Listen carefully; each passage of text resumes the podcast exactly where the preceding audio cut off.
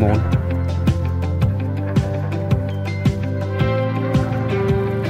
Og godmorgen til dig, der lytter med. Det her er Radio 4 Morgen. Du har tændt for klokken er 4 minutter over halv syv. Og det er altså på en torsdag, hvor verdens befolkning har opbrugt de ressourcer, som kloden kan nå at genskabe på et år. Jeg spørger derfor generalsekretæren for Verdensnaturfonden WWF, om vores klimakamp herhjemme overhovedet er indsatsen værd. Det gør jeg lige om et øjeblik. Denne morgen skal vi også øh, tale om øh, optagelsestallene. I nat fik mange håbefulde ansøgere svar på, om de er kommet ind på deres uddannelse eller ej. Statistikken viser, at dem, der har søgt ind på velfærdsuddannelserne, ikke bliver skuffet. For dem er der altså ikke ret mange af, og det bekymrer danske professionshøjskoler. For bare en måned siden oplevede britterne den største togstrække i mere end 30 år. Men i går onsdag strækkede mere end øh, 40.000 jernbanearbejdere igen. De mener, at lønnen er for dårlig, og derfor så har de lammet store dele af tognettet i Storbritannien. Jeg taler med journalist Morten Rønnelund om strejken 10 minutter i syv. Og så vil jeg også meget gerne tale med dig, der lytter med i form af vores sms-service. Du kan tage telefonen frem, skrive til 1424, hvis du har input, spørgsmål til de historier, vi taler om i dag. Mit navn er Astrid Date. Klokken er 6 minutter over halv syv. Godmorgen. Verdens befolkning har i dag opbrugt de ressourcer, som kloden kan nå at genskabe på et år. Og det overforbrug betyder blandt andet, at fiskere hiver flere fisk op, end havet har til rådighed eller har mulighed for ligesom at fylde op igen, og at der fældes mere skov, end der kan nå at vokse tilbage igen. De opbrugte ressourcer på verdensplan sker en dag tidligere i år end sidste år, til trods for, at der jo er et øget fokus på bæredygtighed. Bo Øksnebjerg, godmorgen. Godmorgen. Generalsekretær i den danske afdeling af Verdensnaturfonden WWF. Hvorfor går det den gale vej? Altså, hvorfor bruger vi verdensressourcerne en dag tidligere i år end sidste år? Ja, den væsentligste årsag, det er, øh, at vi øh, både har et stort forbrug i den vestlige verden, og nu også i mange af de fattige lande, som begynder at have et, et, simpelthen et højere forbrug, end planeten kan understøtte. Så det er simpelthen øh, et overtræk på vores fælles naturkonto, hvis man kan sige det på den måde. Hvilke konsekvenser har det Ja, altså de væsentligste konsekvenser her, det er, at øh, efterhånden som vi får taget mere og mere ressourcer ud af planeten, øh, så vil de løbe tør. Og på kort sigt, der vil det betyde, at priserne på råvarer, madvarer osv., de vil stige. Men på længere sigt, der får vi altså større problemer med klimaet, med øh, vandmangel, øh, med fødevaremangel osv. Og det er faktisk ret godt øh, dokumenteret. Der findes sådan et øh, panel, som kigger på det her, ligesom man har et klimapanel øh, under FN, og FN er meget bekymret udgivet en stribe af rapporter, som viser, at det, at det her er altså et, et, et issue, som vi virkelig skal tage alvorligt i de kommende år. Verdens øh, samlede årlige forbrug vil kræve 1,7 jordkloder.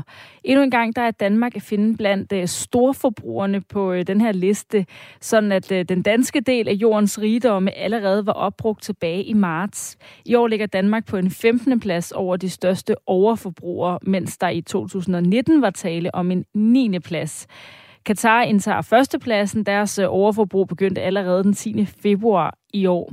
Men Danmark har altså en 15. plads over største overforbruger, og Bo Øksnebjerg, generalsekretær i den danske afdeling af Verdens Naturfonden WWF. Hvad kan vi bruge den viden til? Jo, men altså, der er jo ikke nogen tvivl om, at vi som danskere, vi har en meget, meget stor øh, levefod, og man kan næsten se det, hvis man kører rundt i det danske landskab. Faktisk over 60 procent af alt det jord, vi har, det er blevet lavet om øh, til landbrug, hvor vi, hvor vi tager ressourcer. Vi har en kæmpe fiskeflåde osv. Det, jeg synes, der er positivt set med danske øjne, det er, at vi er gået fra en 9. plads til en 15. plads her de, de seneste år. Øh, vi er blevet bedre til at genanvende de produkter, vi øh, har. Vi er begyndt at genanvende plastik, for eksempel. Så det, det går altså i den rigtige øh, retning i Danmark. Men det, man også skal huske med den her målemetode, det er, at Danmark har et stort fodaftryk uden for Danmark. Vi importerer for eksempel en masse soja, som vi fodrer vores øh, svin med i vores svineproduktion osv. Så, videre. så vi har altså stadigvæk et ansvar, også selvom kurven er vendt i, i Danmark. Resten af verden øh, går det altså som sagt stadigvæk tilbage. Er det landbruget, der gør, at vi øh, bliver overforbrugere? Altså Danmark, øh, kan man sige, er et af de lande, der virkelig tager for sig varerne i alle dimensionerne. Man måler i syv forskellige, i, i syv forskellige dimensioner, og hvis man skal helt op på en 15. plads, øh, faktisk er vi en af de dårligste i, i Europa, så går man altså går man til makronerne. Øh, så det er landbrug, det er fiskeri, det er klima, det er vores forbrug af råvarer øh, til biler eller cykler, det er vores forbrug af elektronik osv. Så vi tager altså en masse ressourcer, som koster vand og plads plads og, og træ og skov og biokapacitet, som man kalder det rundt omkring i Danmark og i verden. Vi er jo samtidig et land, der har, har og har haft et stort fokus på klima og bæredygtighed og du ved, både i stor skala politisk, men også ned til enkelte du ved, brands og supermarkeder og sådan noget. Altså, der er det her fokus på bæredygtighed og klimakamp. Ja, betyder det, at det ikke rigtig gør nogen forskel? Jeg, jeg, er faktisk, øh, jeg synes faktisk, at vi de sidste år har bevist, at det giver en kæmpe forskel. Der, der er faktisk en grund til, at vi er gået fra 9. til, til 15. pladsen. Øh, når jeg taler med mine kollegaer rundt omkring i verden, så er de meget interesserede i, hvordan øh, regeringen og Folketinget har vedtaget store ambitioner på, på klimaområdet øh, og den grønne kapacitet, vi er ved at bygge op i form af, af, af vindenergi. Og her de sidste år, øh, der har der faktisk også været mere fokus, kan man sige, på vores generelle forbrug. Der er blevet vedtaget nye regler om, at vi skal genanvende vores affald og, og så videre. Så jeg synes faktisk, at Danmark er, er ved at være en, en succeshistorie, at vi gør det godt. Men, men man skal altså huske, at det er også på en meget alvorlig baggrund. Så hvis ikke vi kan forbedre os, så er det svært at, at, at kræve det af andre steder af verden, hvor de slet, slet ikke har så stort et uh, forbrug, som vi har. Og så zoomer vi lige ud på hele verden igen, fordi det er altså i dag, at øh, verdens befolkning har opbrugt de ressourcer, som kloden kan nå at genskabe på et år. Og det er en dag tidligere end sidste år, så det går altså den gale vej. Hvornår tror du, Bo Øksnebjerg, at det begynder at gå den rigtige vej igen? Ja, altså det, hvis man spørger forskerne og, og FN's eksperter, så skal vi have vendt øh, kurven inden 2030, ellers så vil det virkelig få stor øh, betydning for, for, for verden. Så er det, de begynder at tale om vand og fødevaremangel og økosystemer, der kan kollapse. Øh, og jeg tror, at jeg er optimist. Jeg tror faktisk på, at vi godt kan, kan, kan forvente det. Der er en stor konference, som skal være her sidst på året i, i Canada, hvor at verdens nationer vil forsøge at lave en, man kan kalde det sådan en slags Paris-aftale for naturen, hvor et af de emner, der er på agendaen, som skal vedtages, det er faktisk, at vi skal have halveret fodaftrykket fra menneskeheden på, på jordkloden. Så der er en stor politisk fokus på det her. Der er meget stor fokus på det, på virksomhederne, som er bange for, at, den, at deres adgang til ressourcer og prisen på råvarer, at den skal stige. Så jeg vil tro, at inden for de næste par år, der, der skulle den meget gerne vende. Men det er vigtigt, for hvis vi ikke får alle landene med på den rejse, som Danmark nu er, er begyndt, så, så går det altså hurtigt den gale vej. Vi har, har kun 8 år til 2030. Der er kommet en uh, sms til dig på uh, øh, 1424. Godmorgen. Sig det da, som det er. Vi er alt for mange mennesker på jorden.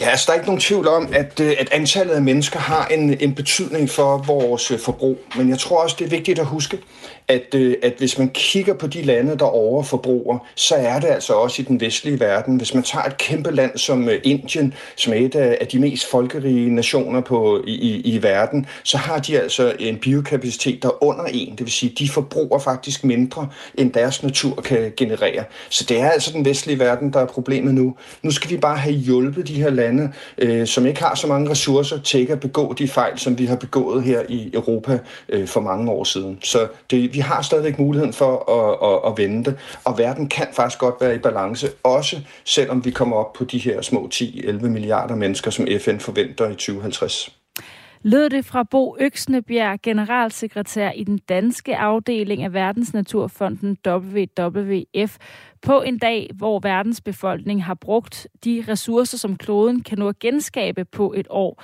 Altså for eksempel, at der fældes mere skov, end der kan nå at vokse tilbage.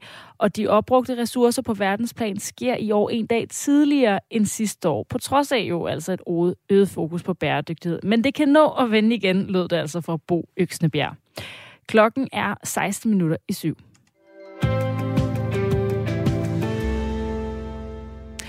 Over 20.000 mennesker har i nat fået at vide, at de er blevet optaget på en professionshøjskole. Det kan være lærer, pædagoger, sygeplejersker eller socialrådgiver. Men det tal er ikke højt nok, mener Camilla Wang, som er forkvinde for Danske Professionshøjskoler. Godmorgen. Godmorgen.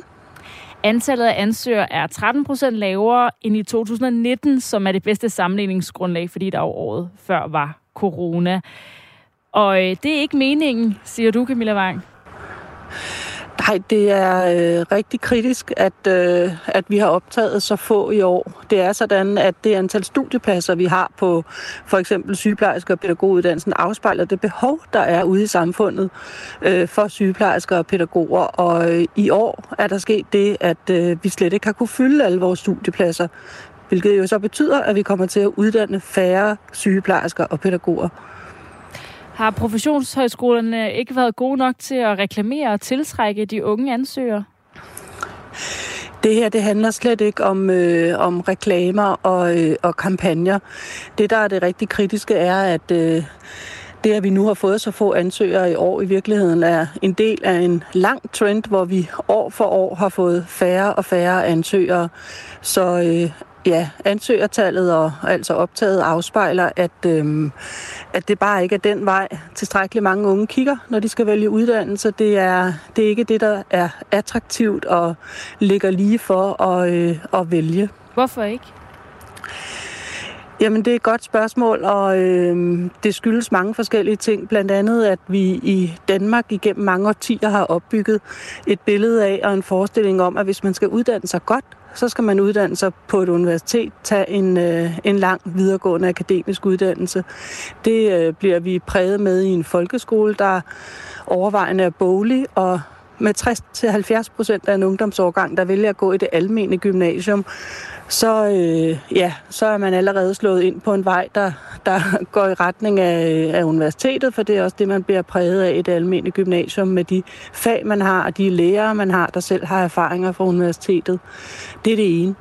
Det andet, det er, at øh, det er rigtig ofte ude i pressen og i omverdenen bliver omtalt øh, kritisk og ikke særlig attraktivt at arbejde på de her områder, for eksempel på sygeplejerske- eller pædagogområdet. Øh, der er øh, strejker, der er kampe, der er tv-udsendelser om, at arbejdsvilkårene er dårlige, eller at man har svært ved at gøre et godt stykke fagligt arbejde, fordi man ikke har de rette vilkår, ikke har kolleger nok øh, osv. Så, videre. så det er, det er nogle omtumlede områder, hvor, øh, ja, som hurtigt kan skræmme mange unge væk.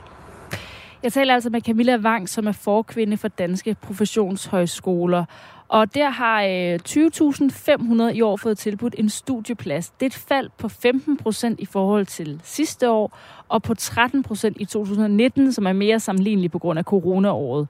Hvis man udelukkende ser på uddannelserne til pædagoger, øh, lærer, sygeplejersker og socialrådgiver, så er 11.800 blevet optaget, og det svarer altså til et fald på 14 procent i forhold til 2019. Hvilken betydning øh, får det ifølge dig, at der altså er færre nyuddannede sygeplejersker, lærer osv.? Jamen, det får en meget stor betydning for os alle sammen. Øh, Danmark er jo bygget op øh, som et stærkt velfærdssamfund, hvor vi øh, gerne skulle kunne føle os sikre på, at vores børn møder nogle dygtige, veluddannede pædagoger, når de starter i vuggestue og børnehave, at der er dygtige, veluddannede lærere, når vi skal i folkeskolen, og også at vi alle sammen, når vi har brug for det, øh, kan være sikre på, at der er en god uddannet sygeplejerske, når vi bliver øh, syge, eller når vi bliver ældre og har brug for det. Og det er jo, øh, det er jo den samfundsmodel, der, øh, der pludselig er under pres, når, øh, når ikke tilstrækkeligt mange unge har lyst til at uddanne sig den vej. Fordi det betyder, at, øh, ja, at, øh, at der ikke er medarbejdere og mennesker nok i, øh, i de vigtige funktioner. Lars har skrevet til 1424 en øh, uh, sms her til Radio 4 morgen. De er selv med til at tale deres fag ned. Camilla Wang, i hvor høj grad tror du debatten om uh, forhold og løn, særligt blandt sygeplejersker, påvirker negativt på antallet af ansøgere? Altså uden i øvrigt at tage stilling til, om det er rigtigt eller forkert, at, øh, at fagforeningerne kæmper for, øh, for vilkår, som de nu gør, så er der ikke nogen tvivl om, at det påvirker uddannelserne, når der er konflikt og, øh, og ballade på, øh, på de forskellige områder. Vi kunne tilbage i 2013 se, da der var konflikt på lærerområdet, at det med det samme smittede af på ansøgningerne til læreruddannelsen. Og på samme måde med den konflikt, der var på sygeplejerskeområdet i efteråret, så, øh, så er der heller ingen tvivl om, at det også påvirker de unges lyst til at blive sygeplejerske. Det skræmmer, det skræmmer simpelthen flere væk. Men på den anden side, så er der heller ikke nogen tvivl om, at det at have nogle gode arbejdsvilkår og have en fornemmelse af, at øh, ja, det job, man uddanner sig til, det også er, er attraktivt, og man kan gøre et godt stykke fagligt arbejde, og at der er gode øh, løn- og uddannelses- og udviklingsmuligheder. Det betyder jo også noget, så, øh, så det er et svært dilemma, øh, det her med, om man, kan, om man kan kæmpe for sit fag uden at tale det ned. Men, øh, men der skal ikke have tvivl om, at det er noget, der er med til at skræmme de unge væk. I hvert fald lige her på den korte bane. Hvad kan I gøre fra øh, danske professionshøjskoler for at forsøge at hæve antallet af ansøgere? Jamen, det er nogle store løsninger, der skal til, og vi har igennem nogle år øh, råbt på behovet for, at der også bliver taget politisk ansvar for at øh, samle de vigtige aktører omkring de her uddannelser og få øh, øh, ja, få identificeret, hvad er egentlig problemerne, men dermed også, hvad er løsningerne. Og derfor er vi også rigtig glade for, at uddannelses- og forskningsministeren Jesper Petersen har øh, lovet at indkalde til, øh, til møde efter sommerferien, hvor han inviterer faglige organisationer, arbejdsgiver og, og vi professionshøjskoler Øh, så det er, øh, det er i hvert fald et vigtigt sted at starte. Og nogle af de ting, man skal kigge på, det er nok, hvordan vi øh, i ungdomsuddannelsessystemet får skabt nogle bedre forbindelser, for eksempel mellem det almene gymnasium og professionshøjskolerne, så de unge elever der også oplever og bliver inspireret til at få øh, viden om, hvad vil det egentlig sige at tage for eksempel en sygeplejerskeuddannelse eller en læreruddannelse. Øh, og så skal vi også have kigget på at få gjort uddannelserne attraktive, få investeret i dem, øh, så vi kan give endnu mere øh, god undervisning og skabe endnu stærkere studiemiljøer, ligesom man skal kigge på, hvad er det for et arbejde, man kommer ud til, øh, når man vælger for eksempel en sygeplejerske eller pædagoguddannelse. Så til øh, uddannelses- og forskningsminister Jesper Petersen, der vil I sidde til et møde og sige øh, mere løn til sygeplejerskerne og øh, flere håndværkere eller praktiske fag i folkeskolen. Jeg ved ikke, om vi vil sige mere løn til sygeplejersker, så, øh, så øh, den, den, den bane vil vi nok overlade til fagforeningerne, men, øh, men vi vil i hvert fald sige, at man skal kigge på både folkeskolen, men især ungdomsuddannelsessystemet. Vi skal kigge på, hvordan STX kan også inspirere og forberede øh, bedre til, øh, til de her former for uddannelser, og ikke i lige så høj grad kun universitetsuddannelserne. Du skal have tak, Camilla Wang, forkvinde for Danske Professionshøjskoler, der altså øh, skal mødes med uddannelses- og forskningsminister Jesper Petersen efter sommerferien, hvor han har meldt ud, at han vil invitere uddannelser og faglige organisationer til en drøftelse af udfordringerne ved ansøger til velfærdsuddannelserne. Der er nemlig et år et fald på 13 procent i forhold til 2019 i antallet af optagende på professionshøjskole, og det kan altså være lærer, pædagoger, sygeplejersker eller socialrådgiver. Klokken er 8 minutter i syv. Det her er Radio 4 morgen. Mere end øh, 40.000 jernbanearbejdere mødte i går ikke op på arbejde. De mener ikke, at de får løn, som er høj nok. Og det er altså jernbanearbejdere i Storbritannien. For en måned siden oplevede Storbritannien den største togstrække i mere end 30 år, og i går der blev tognettet altså lammet igen. Morten Rønnelund er journalist med stort kendskab til Storbritannien og følger også øh, formandsvalget for det konservative parti i landet for Radio 4. Godmorgen. Godmorgen, Astrid. Hvorfor er det, at mere end 40.000 jernbanearbejdere nu igen strækker? Som du nævnte, er det lønnen, og det er især lønnen i forhold til, hvor dyrt det er blevet at leve i England. Inflationen er stukket fuldstændig af, og man forventer i løbet af efteråret, at den vil komme helt op på 11 procent. Og siden mange af de her øh, ansatte i jernbaneindustrien i England, øh, i Storbritannien, ikke har fået lønstigninger siden 19, så synes de, det er på tide. Så det er for at følge med udgifterne til at leve, at de vil have mere i løn. De har altså ikke fået tilbudt lønstigning siden 2019, men nu er de blevet tilbudt 4 procent. Hvorfor er det ikke nok for de her jernbanearbejdere? fordi det slet ikke dækker, hvor meget de er bagud i forhold til inflationen. Øhm, det, det, de har bedt om, det er en 7-8 procent, øh, fordi det i, i højere grad vil, vil dække det, de er bagud. Men der er også en baghistorie, nemlig at en stribe offentligt ansatte, herunder dem, der er indirekte offentligt ansatte som øh, jernbanemedarbejdere, er faldet markant i forhold til private over et årti. Øh, så der er de 8% bagud, sådan groft set i gennemsnit. Øh, så det er også noget med at få hentet de private lønninger. Så det er sådan en kamp, der indeholder alt det, der øh, kan være inde i en, i en klassisk lønkamp. Strækken var altså i første omgang kun i går, men hvis der ikke findes en løsning, så er der allerede nu annonceret nye strækker i august. Hvor langt er parterne fra at mødes, øh, også nu hvor de jo strækker igen? De strækkede også for en måned siden. Det er svært at sige, fordi der er mange parter, det er rigtig mange selskaber, og det er rigtig mange øh, fagforeninger, der er i spil her. Men der er selvfølgelig nogle store spillere, som, som taler og kan danne præcedens for de øvrige og det lader til, at de er et stykke fra hinanden. Øh, så derfor tror jeg ikke, vi får en løsning lige forløbig. Øh, der skal nok nogle flere øh, forhandlinger til.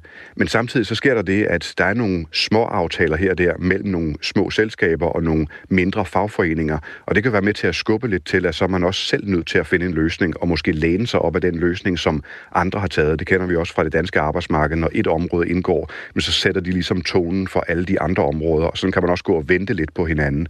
Øh, hvornår det sker. Jeg tror ikke, at det sker forløbig.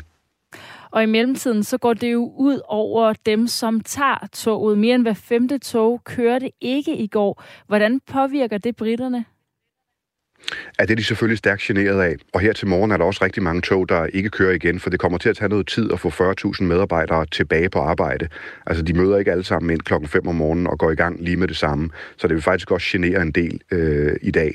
Den almindelige britte er selvfølgelig generet af ikke at kunne komme frem og tilbage, men de har også kendt de her datoer i god tid. Øh, det, kan man, det kan man dog sige om øh, arbejdsnedlæggelser i, øh, i Storbritannien, at man får at vide, hvilke datoer og hvilke linjer og præcis hvor det er henne, at man bliver berørt. Øh, man kan også se det på øh, vejene. Den store motorvej M1 øh, i Storbritannien, den havde en gennemsnitshastighed i går, der i spidsbelastningsperioderne faldt til 22 km i timen. Det er der folk, der måler på. Øh, så der var rigtig mange, der havde valgt bilen i stedet for. Så der er nogen, der har løsninger. Og den sidste lille øh, joker i det her spil, det er, at efter pandemien, efter corona, er der faktisk færre, der bruger øh, togene i Storbritannien, fordi hjemmearbejde er blevet en ting.